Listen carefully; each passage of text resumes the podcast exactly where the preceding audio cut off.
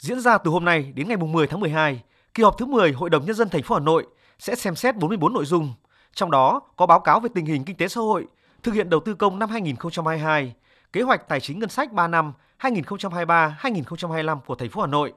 Báo cáo cho thấy trong năm 2022, mặc dù gặp nhiều khó khăn thách thức do ảnh hưởng của đại dịch Covid nhưng với sự quyết tâm cao, tình hình kinh tế xã hội thành phố Hà Nội vẫn đạt được những kết quả ấn tượng. Theo đó, dự kiến trong năm nay, thành phố sẽ hoàn thành 22 trên 22 chỉ tiêu, tăng trưởng GRDP tăng 8,8%, thu ngân sách ước đạt khoảng 333.000 tỷ đồng, bằng 106% so với dự toán Hội đồng nhân dân thành phố giao.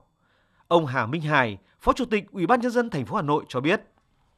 Quá trình thực hiện các nhiệm vụ của năm 2022 vẫn còn một số tồn tại hạn chế như kỳ cương hành chính đã có chuyển biến, tuy nhiên chưa đạt mục tiêu đề ra, chuyển đổi số còn chậm, tỷ lệ giải ngân vốn đầu tư công còn thấp, hạ tầng giao thông chưa đồng bộ, thoát nước đô thị quá tải, ô nhiễm môi trường, hạ tầng số, hạ tầng công nghệ thông tin, hạ tầng dữ liệu chậm tiến độ.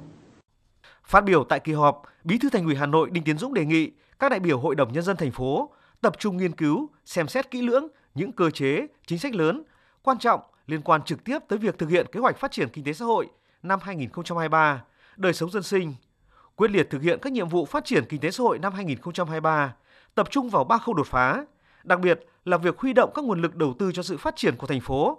tập trung giả soát, tháo gỡ khó khăn vướng mắc, đẩy nhanh tiến độ, nâng cao tỷ lệ giải ngân vốn đầu tư công, đẩy nhanh thực hiện giải phóng mặt bằng đúng tiến độ các dự án đầu tư công, nhất là dự án đầu tư xây dựng đường vành đai 4 vùng thủ đô. Bí thư Thành ủy Hà Nội Đinh Tiến Dũng nhấn mạnh: Hội đồng nhân thành phố cần bám sát các mục tiêu, nhiệm vụ đã được xác định tại chương trình hành động của Thành ủy,